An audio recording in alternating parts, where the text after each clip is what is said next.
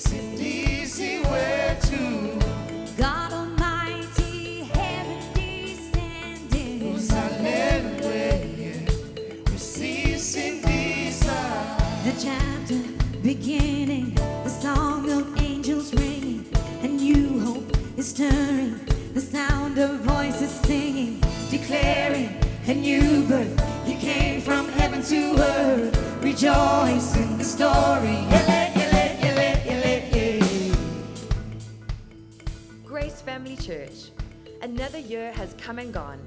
Another year where we got to join God's mission to heal the world, reaching 5 million people through container ministry donations and a further 7,000 people through missions and justice activities like day and night missions.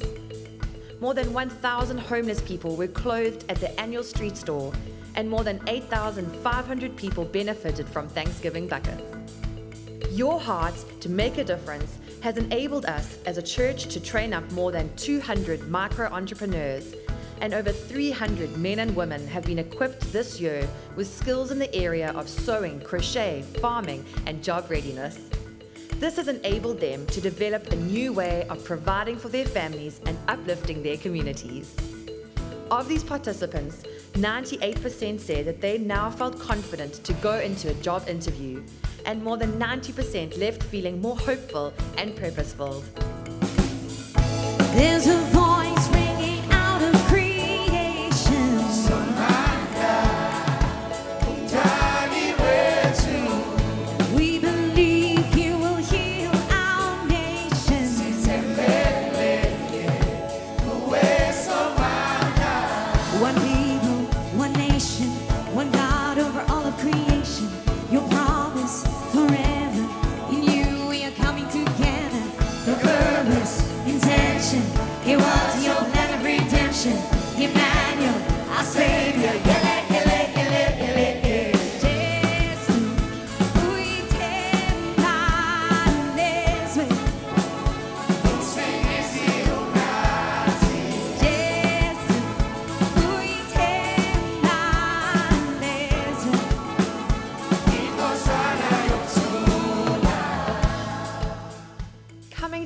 To love God, love people, and make a difference, this community and the greater Durban area has benefited from over 22,000 hours of free counseling. You've made meals that have been distributed to more than a thousand families in need. You've served faithfully on Sundays, bringing that come as you are feel to every person who walks through these doors. Lives have been changed through the Alpha course, with over 500 people attending in 2019. And over 1,600 people have found a group where they can feel known, cared for, and included. It's been an adventure of following Jesus at Grace Kids. And each week, we've seen over 400 kids learn more about the love of Jesus.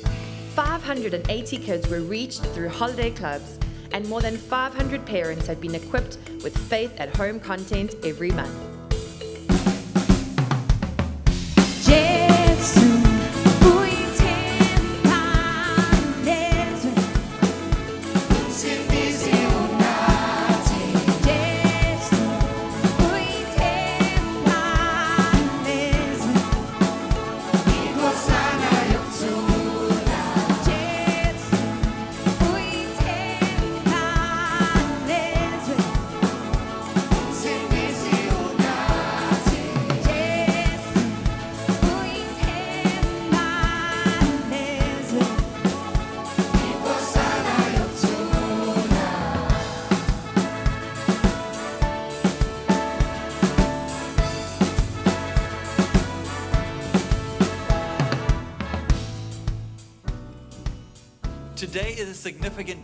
Church.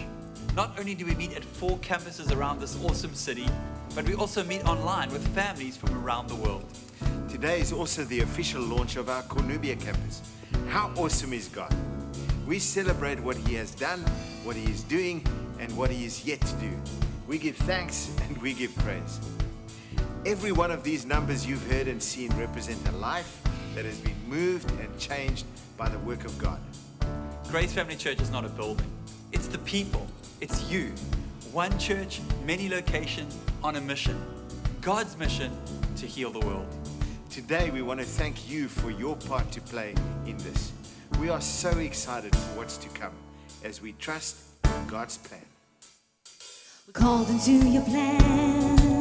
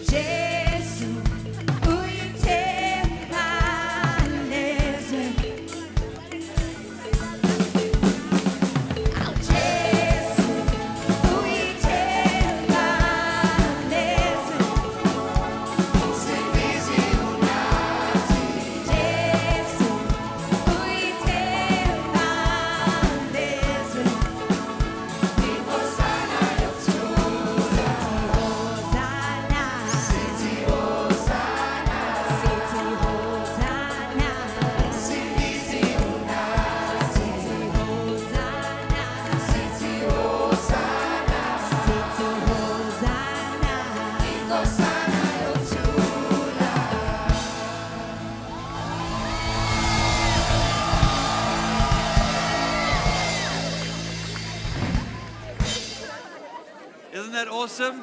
Yes, Grace Family Church. I've watched that video a number of times now, and I, I just kind of. I get so emotional every time I watch it just to see uh, kind of God's hand on this church and to see the faces of people, uh, you who've, who've served and who've sacrificed, not just in 2019, but for years, and, and faces of people that, that I love and have loved us as a family. And it, it just, for, for me, this is church. You know, church is not about Sunday services, it's not about programs or about buildings. Church is about people gathered together in His name. As Paul said, I think 2019 has been a tough year. It's certainly been a tough year for me, for our family. There's been change, there's been transition, there's been unexpected bumps along the way. But honestly, when I watch that video, it kind of fills me with a sense of hope. Hope that, that God is at work. Hope that God is, is, is, is got this. That He's working even when we feel it, even when we don't, He's working. I love the lyrics of that song. I mean, we wrote that song. That's a Grace Family Church song. I love that. It says, There's a light that shines in the darkness, a chapter beginning, a new hope stirring, one people, one nation, one God over all of creation. Let's pray as we kind of get into the message this morning. Father, we thank you for all that Christmas means, for all that it represents, that you came into this world, that, that, you, that this is a, a message of hope and of new life. And we're so desperate for that in our own lives and in our country and in our world. And so we, we cry out to you, have your way in us, we pray. Amen. Amen. Now, why don't you? I know Paul's already got you to say hi to someone, but why don't you turn to your second choice and say, give them a high five or a handshake or a hug. Just say, hi, Merry Christmas.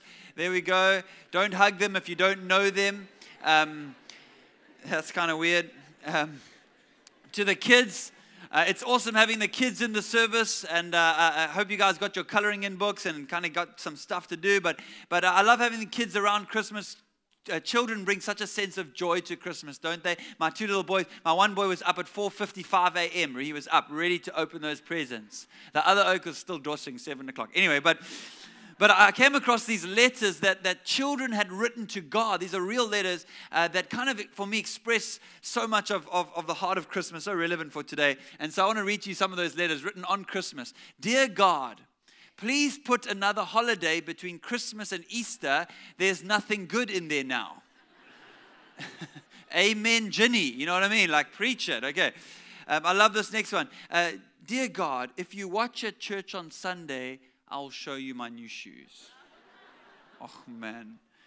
Here's a good one. Dear God, if you give me genie lamp like Aladdin, I will give you anything you want, except my money or my chess set. Ever prayed a prayer like that? Dear God, I'll do anything if you get me through this. Just not that. But, but, dear God, here's a good one. I bet it is very hard for you to love all of everybody in the whole world. There are only four people in our family, and I can never do it. I feel like my kids wrote that one. Okay. This is my favorite one, Joyce.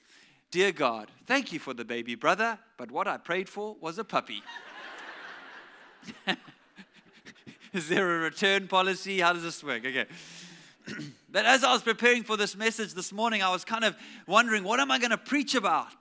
It's my first Christmas actually as the Umhlanga campus pastor here at Umhlanga. And so I'm kind of nervous and I'm thinking, well, I better pull something out the bag and preach some interesting, you know, edgy Christmas message. And then I kind of realized, you know what? The only thing I can really talk about on Christmas is Jesus. Because that's what it's all about. It's about Jesus' birthday. It's the day we remember and celebrate the birth of our Savior. And I think that's why we love Christmas so much, actually, because in the midst of the hustle and bustle, in the midst of trends and fads that come and go year in and year out, we love Christmas because the message of Christmas never goes out of style. And it's a message of hope, it's a message of new life and of great joy and of good news and it never goes out of style. Uh, C.S. Lewis put it like this At Christmas, we celebrate the central event in the history of the earth, the very thing the whole story has been about. That's what we celebrate on Christmas. Now, I get it. For a lot of people, resistance to Christianity, it kind of revolves around this question, you know, and for me, it was this question for a long time Is it true? I mean, is it true? Did it actually, you know, and maybe that's you, maybe that's you today. And if you don't believe that, the, you know, the story of Jesus or that the story of Christianity is true, and let me just say this, you probably have good reason not to believe. I'm sure you're a smart person and I'm sure you've, you've looked into it. And, and if you don't believe, I'm sure you have reasons you don't believe. And for a lot of people, there's kind of this this is the question they wrestle with. Is it true? Did Jesus even exist? Did he do all those things?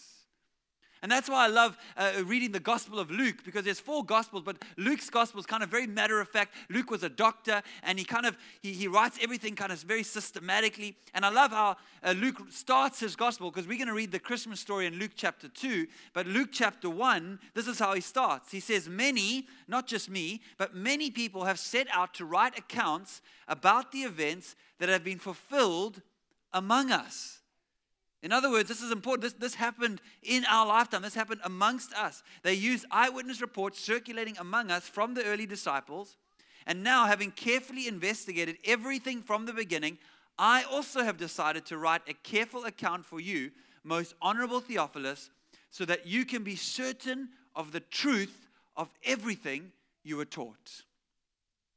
And then he actually anchors the story in a specific time in history. In those days, he says, Caesar Augustus issued a decree that a census should be taken of the entire Roman world. And other historical documentation would also account for that exact census that took place at the time of Jesus' birth. And what I love about this opening of, of Luke's gospel is, you know, this is not some sort of fairy tale. This is not like once upon a time in Bethlehem. This is not long, long ago in a galaxy far, far away. It's, it's long ago in a Galilee, far, far away. See what I did there, Star Wars fans? Okay, I'm with you. One nerd's like! Um, but here's a guy who says, I've investigated it, I've spoken to eyewitnesses, I want to make sure somebody writes down an orderly account so that future generations, you and I, would know what happened here amongst us. Is it even true? Now, more and more in our culture, and I think people I speak to, the question isn't so much for them, is it true? But maybe the question is, is it good? Is it good? I mean, is it good news? That's how the birth of Jesus was first announced as good news. Luke chapter 2, Luke speaks about this angel visiting the shepherds, and these shepherds are terrified. But the angel said to them, Do not be afraid. I have good news for you. Say good news. Even the people in the overflow, say good news. There we go. A message that will fill everyone. Say everyone with great joy. I won't let you repeat anything else after this. Okay, you're safe now. Okay, you can rest easy. But this is good news for everyone that will fill with great joy. And what I love about the story is that the shepherds, I mean, these guys were outsiders, they were nobodies. They were low in society. In fact, the religious leaders considered them unclean. They weren't, weren't worthy of worshiping in the temple. And yet, this angel appears to these outsiders, these shepherds, and says, We want you to be the first to know what God is doing in the world. And so it was good news for everyone. In fact, if it's not good news for everyone, it's not the good news. So, this is the question so many still wrestle with Is it good? Even if it's true or partially true, is it good? Is Christianity good for society? Is it good for humanity? Is Christianity good for my children? Is it good for me? Or is it dangerous? Is it harmful?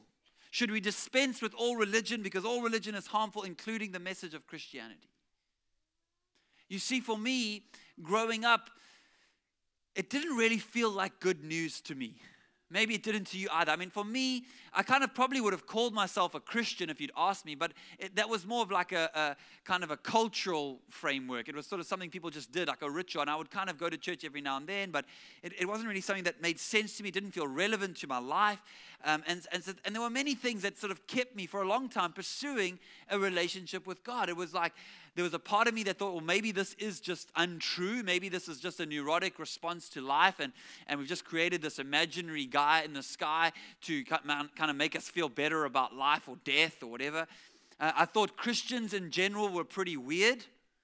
Um, now I know we're all weird. okay. Um, everyone's normal till you get to know them, right? Um, I thought Christians were hypocrites. That one can, can kind of be true. I, I thought church was boring. That was my experience of church growing up. A kind of uh, Robert Louis Stevenson once wrote in his journal, as if it was like by surprise. He says, I have been to church today and I am not depressed. like, wow, what a day. And this was kind of my experience with church. Religion for me was just something in the way of my enjoyment. God was kind of this killjoy. And, and religion was used as something that could suppress and control people and just kind of create another burden for people to carry around. Stephen Fry, the British comedian, says this What more is a halo than just one more thing to keep clean? And so I had these kind of thoughts, and, and I guess ultimately there was a pride, a pride that really kept me from pursuing God because I thought, I thought, honestly, I thought I had it all worked out. I thought life was going pretty well for me. I got this thing. I don't really need God. I think most you know young 20s think that way but but but now of course i realize that is in fact the most dangerous place to be in life and when I look at the scriptures, the only people I see Jesus ever really publicly rebuking are the religious leaders of the day who claimed to have it all together, to have all the answers.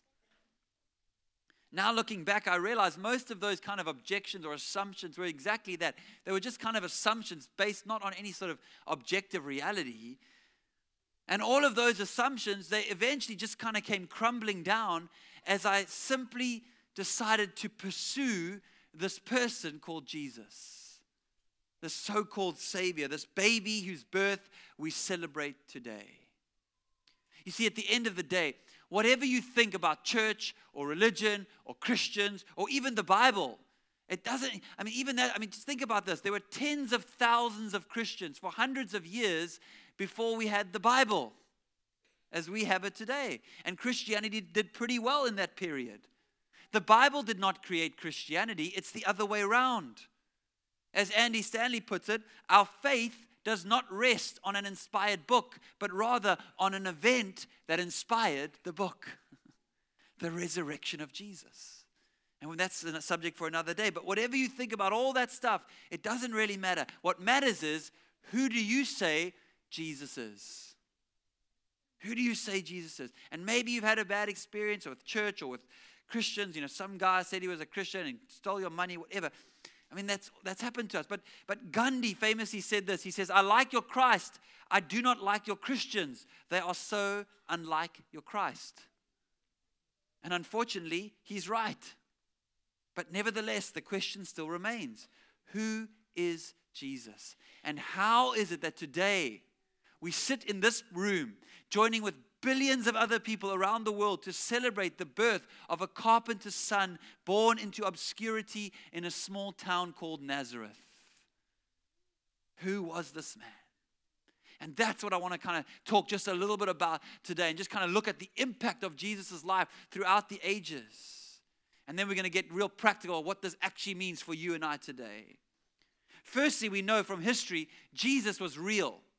He existed, he, in a certain place, in a certain time, he walked the earth. Roman historians, uh, Tacitus, Suetonius, many, many others, Jewish historians, um, Josephus, who was writing at the time of Jesus, he wrote extensively about Jesus' uh, life, his death, and his alleged resurrection. So there's much documentation outside of the Bible. Um, in fact, most world, other world religions acknowledge Jesus um, as a prominent historical figure. Uh, regardless of their religious beliefs, no serious historian would deny that Jesus of Nazareth existed. There's just simply too much evidence. Now, at this point, many people would say, well, sure, he existed. He was a man, but just that. Maybe a great man, maybe a great religious teacher, but, but, but just human being, not the Son of God. And I get that. But there's so much more when you look into the scriptures, when you look and beyond that, there's just so much more to suggest that Jesus was far more than a great man or a religious teacher. There were the things that he said about himself. Most religious teachers point away to themselves towards God. Jesus says, if you want to know what God's like, look at me. I am the way, the truth, and the life. If you've seen me, you've seen the Father. He claimed to be God. That's what got him killed. There are things that he did, his miracles, his lifestyle of unconditional love and acceptance of all people, regardless of their station or their, or their status. There's his incredible character that even while he's being nailed to the cross, he could look at those men in their eyes and say, Father, forgive them, for they know not what they do. Who was this man? Then, of course, there's his resurrection, his conquest over death, which is really the cornerstone of Christianity. The whole thing hinges on resurrection. No resurrection, no Christianity. It's the event that inspired the book. Sure, some wish to doubt this, but without going into all the detail, I'm not here to. But the evidence surrounding the resurrection of Jesus is actually quite staggering when you look into it. And if you want to find out more, if you're kind of wired that way and you like to know all the, the interesting facts and stuff surrounding it, I encourage you, as Paul said, come on our Alpha course. It starts across all our campuses next year, and every week it kind of systematically goes through the evidence surrounding Jesus' life, death, and resurrection. It's a safe space to ask all those kinds of questions.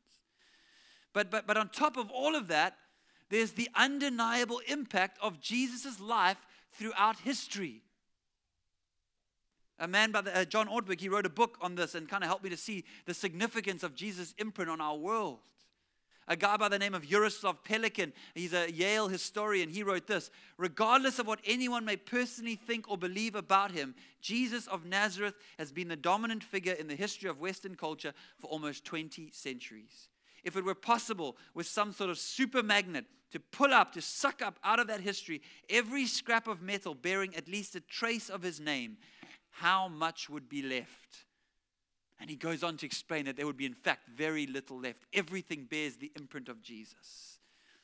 Let me give you just some examples, then we're going to get practical. But firstly, Jesus changed how we think about history, about time. Just think about the fact that our calendars, that time as we know it, is measured according to AD and BC, before Christ and after Christ. And I don't think that's kind of a random fact. I think the creation of the calendar as we know it is not a chronological convenience. It's a theological statement that life in the universe is not random, it's not an accident. There's a story with a storyteller. Whatever your thoughts on Jesus, the fact remains 2,000 years after the birth of this carpenter, every time any human being opens up a newspaper, boots up a computer, looks at the date, we are reminded every day that Jesus Christ has in fact become the hinge of human history. Caesar died in the year of our Lord, 68 AD. Napoleon, the emperor of the world, died in the year of our Lord, 1821. You see, at the time of Jesus' birth, the most important man in the world was Caesar Augustus. I spoke about this a few weeks ago on Sunday, but Caesar Augustus was the son of Julius Caesar. And Julius Caesar, when he died, was considered divine. And so Caesar Augustus often got called the Son of God. And Caesar Augustus was a great military leader, and he brought peace to Rome, Pax Romana. He ended the civil war, Antony and Cleopatra, and he became known as the Soter, the savior of Rome. And so when his inauguration was announced across the empire, it was announced as good news. So think about it the four terms used to describe Caesar Augustus Savior, Son of God, Bringer of Peace, good news. And now here is this angel who comes to the shepherds to announce the real good news the true Savior, the true Messiah. And isn't it strange, guys? Isn't it strange that the only time you ever hear about Caesar Augustus is when we tell the story of Jesus? The first emperor of Rome has now become a footnote in the story of a Jewish carpenter. We name our children after the friends of Jesus Matthew, Mark, Luke, and John. We name our dogs Caesar and Nero. Someone in the first service, when I said that, said, Hi, boy. I said, Hi, boys, right. Maybe Jesus was not Lord of Lords and King of Kings, but how strange that now every ruler who ever reigned, every nation that rises and falls, must be dated in reference to the life of Jesus. Who was this man? Many of our laws were originally based on teaching of Jesus, our constitutions Ideas like compassion and equality for all men and women, these were new ideas for people in Jesus' day.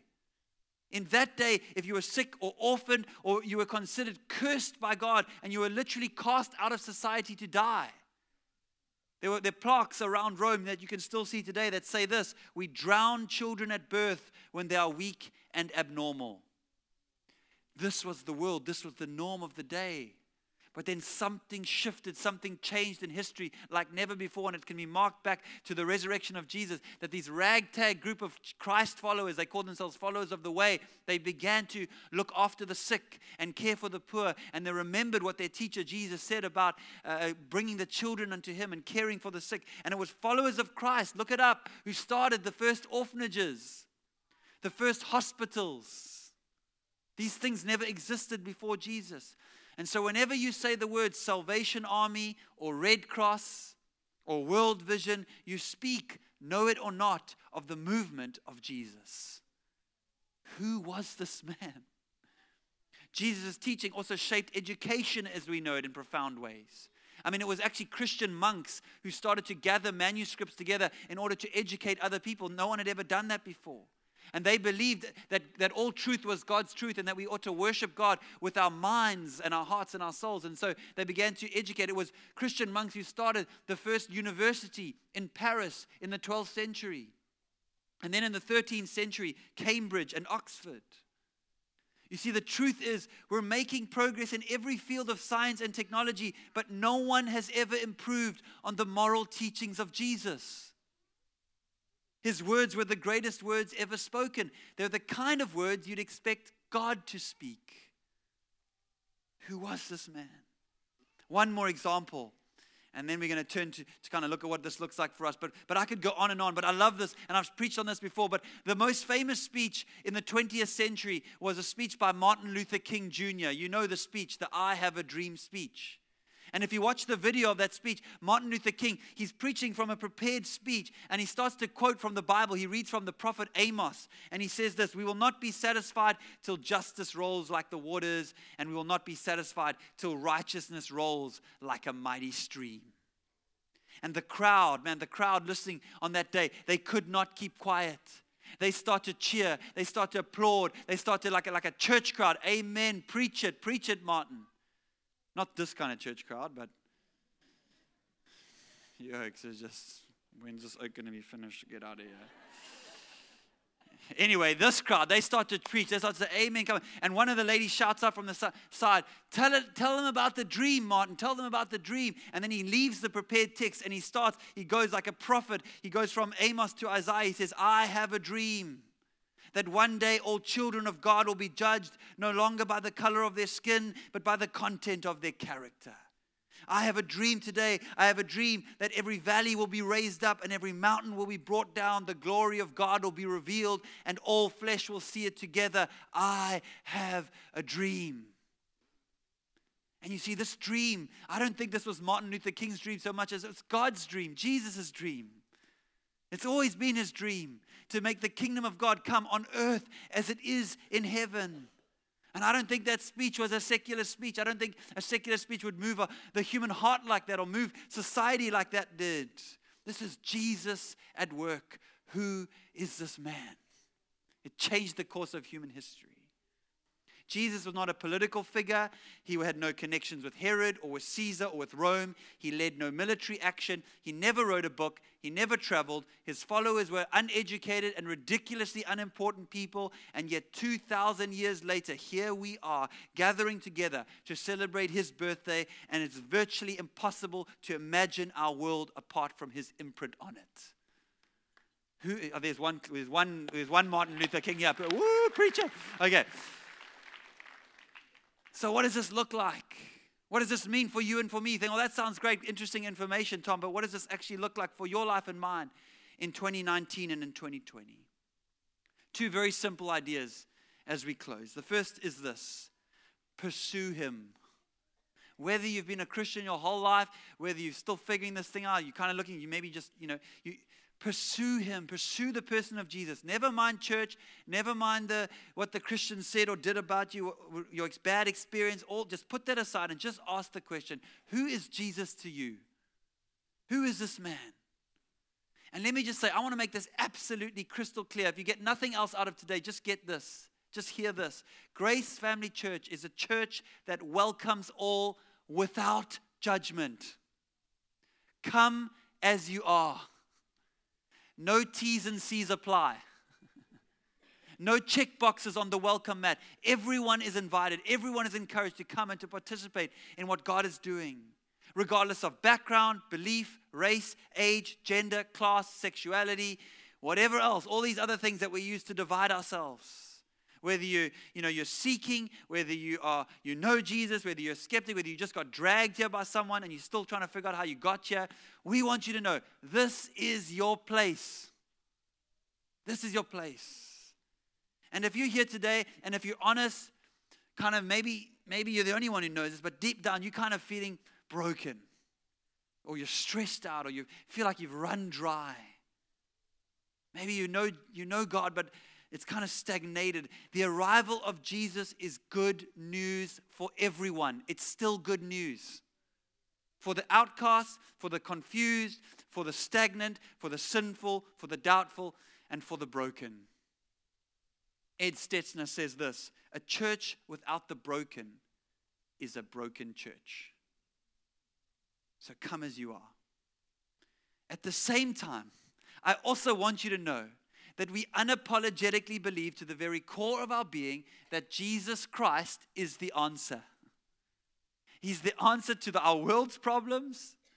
Eh, that Christ didn't just come to save you, and for me, it's not just a personal thing, it's a systemic thing. He came to redeem all of humanity, all of creation, back to Himself. And we believe at Grace Family Church that we as the church are called to partner with Him in that, to join His mission to heal the world, to be His hands and feet as Mother Teresa would say, to have calloused hands and soft hearts, to be a voice for the voiceless, to uplift the poor, to feed the hungry, to do all of that stuff. Not just to come together and sing nice songs on Sunday, you know, oh, kumbaya, you know, and then not do anything out there. No. And yokes laugh, but I check you. Yokes are worshiping you, Jesus. And then in the parking lot, ah, can't you just turn left? Hello. we have like a security team for the parking lot because you're so. And you laugh, but it's, it's funny because it's true. Um, but I'm convinced we will never change the world by going to church. We'll change the world by being the church. G.K. Chesterton said it like this Just going to church doesn't make you a Christian any more than standing in your garage makes you a car. church is not the answer. Church is just a means to help us get to the answer. The answer is Jesus Christ. And I will keep declaring that as long as I have breath in my lungs. And He's not just the answer to our world's problems, He's the answer to your problems too. I'm absolutely convinced Jesus is the answer to your marriage. He's the answer to your relationships. He's the answer to that struggle. He's the answer to that addiction, to that sin that you're just stuck in. I believe Jesus is the answer to the questions you're asking. Maybe you don't even know you're asking. I believe He is the peace that you're looking for. A peace that I'm telling you now no car or job promotion or better house or experience or holiday will ever be able to give you. Peace of Christ. And that's my prayer for every single one of us here, for you and for me, is that we would experience day by day, Sunday by Sunday, more and more of God's grace and His power and His presence in our lives. And so pursue Him. Pursue Him and see what will happen. None of us are perfect, but I believe we are perfectly loved. That is the message of the gospel. That is the message of Christmas. So pursue Him. I'm going to ask the band to come up, and we're going to we're going to close by singing a little bit of that song we sung earlier, the, our grace song, as a declaration of praise. But before we do that, I just wanted to sneak in the second point because I think it's so, so important. Not only that we would pursue him, but that we would trust him. That we would trust him. Here's what I'm aware of I'm fully aware that many in this room, this is not a normal Christmas. I understand. For I know families this year that will spend Christmas around a hospital bed. I know families this year who, for them, this is their first Christmas without their child and it's hard and it's devastating. But even in the midst of all of that, I'm absolutely persuaded Jesus is the answer. And his arrival is still good news. That he can provide you today with the strength and the courage and the hope and above all the peace which does it supersedes your circumstances. So trust him. That's what faith is.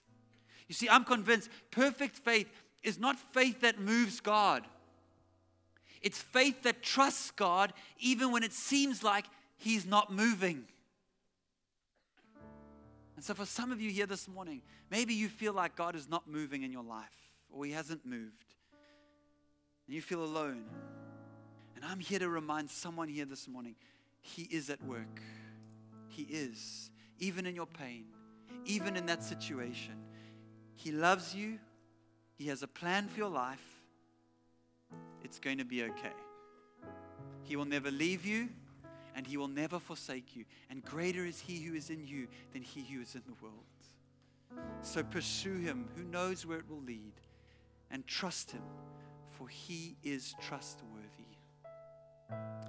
So, just before we kind of close in prayer and we sing this song, please don't leave. I just want to create a, a space and a moment here for everyone. And I know you've got things to get to and Christmas lunches and parking lots and all that stuff. But but I want to just end by showing you a series of pictures. And these pictures, I kind of stole them from a guy named Charlie, and and they really for me sum up everything I've been trying to say, the message of the gospel, the message of Christmas. I see lots of kids in the in the auditorium, they're coloring in, and my boys love to color in. And I've got this picture of a of a kind of a well-colored in picture.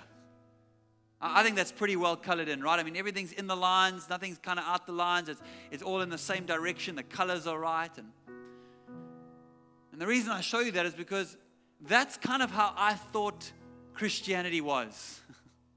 I thought that if you did, that's what Christianity, that's what it meant to be a Christian is to color in the lines, be a good boy, do the right thing. And I figured if you did that, then you'd get this. you'd get loved, you'd get accepted, you'd get welcomed. The problem is with that view of the gospel, which is untrue, the problem is this is my life most of the time. I mean, on a good day, with the wind behind me, I, this is the best I got up here, guys. I've come to church preaching on forgiveness while having a fight in the car with my wife. I mean, this is messy stuff. But here's the truth. Here's the truth. We are loved. None of us are perfect, but we are perfectly loved. And the reason we're loved, the reason that's true, is because of the cross. It's the cross of Jesus. Absolutely. And let me just say the cross, the cross is not something you can achieve, it's unachievable. It's simply something we receive. So I'm going to ask you to stand right now. And if you'd like to receive that, I want to just create a moment for you to do that. And it's real simple. We don't have to make this more complicated than it is, but I get, I get a sense. Please just hang around. Don't leave. This is a space, a sacred space. I believe God wants to do something significant. There's some people in this room, you know, today is the day you need to cross over that dividing line from BC to AD and to trust in Jesus, this man who changed everything, who changed my life. And please hear me. I mean, I, can we just uh, it was a beautiful background. Thank you, Tyler. But sometimes I feel like it's like, ooh, we're just trying to create this mood and just the haze and give us your money. You know, we're just like sneaking that in there. I killed the moment, but it's but I'm not here to play church games, guys. I'm not here to say some special, uh, you know, fancy speech and coerce someone into something. No, no, no. If this is not the time, that's fine. But don't let that be an excuse that this is the time that you, I'm just simply standing, up, standing between life and death and pleading with you to reconcile with your Heavenly Father because He loves you and He has a plan for your life. So we can, we can bring the Holy Spirit back now and it's going to be fine. But it's just real simple, real, just three words sorry, thank you, please. Three phrases. Sorry, thank you, please. Sorry for what I've done what I knew I should have done, did but didn't do. Thank you for what you've done for me on the cross, Jesus. Please, won't you come into my life? I want you to be in charge. I want you to be Lord and Savior. Sorry, thank you, please. In the Christmas Eve service, there was a little boy up front, must have been eight years old. And as we closed the service, I could just see him out loud. He prayed, Sorry, thank you, please. So simple. And I'm not going to ask you to raise your hand or come forward or do anything like that. But right where you are, if these words are detonating in your soul right now and you know today's the day, you can just pray a simple prayer Sorry, thank you, please. Let's pray. Father God, I thank you for every life represented here. Lord, I thank you that you came to earth, that you put on skin, moved into the neighborhood, that you know what it is to feel pain, to feel the range of human emotions, to be lo- alone to be rejected. And you took all of that upon yourself so that we might have life and have it in all its fullness. So we're sorry. We're thankful. And we want you, please come into our lives. In Jesus' name, amen.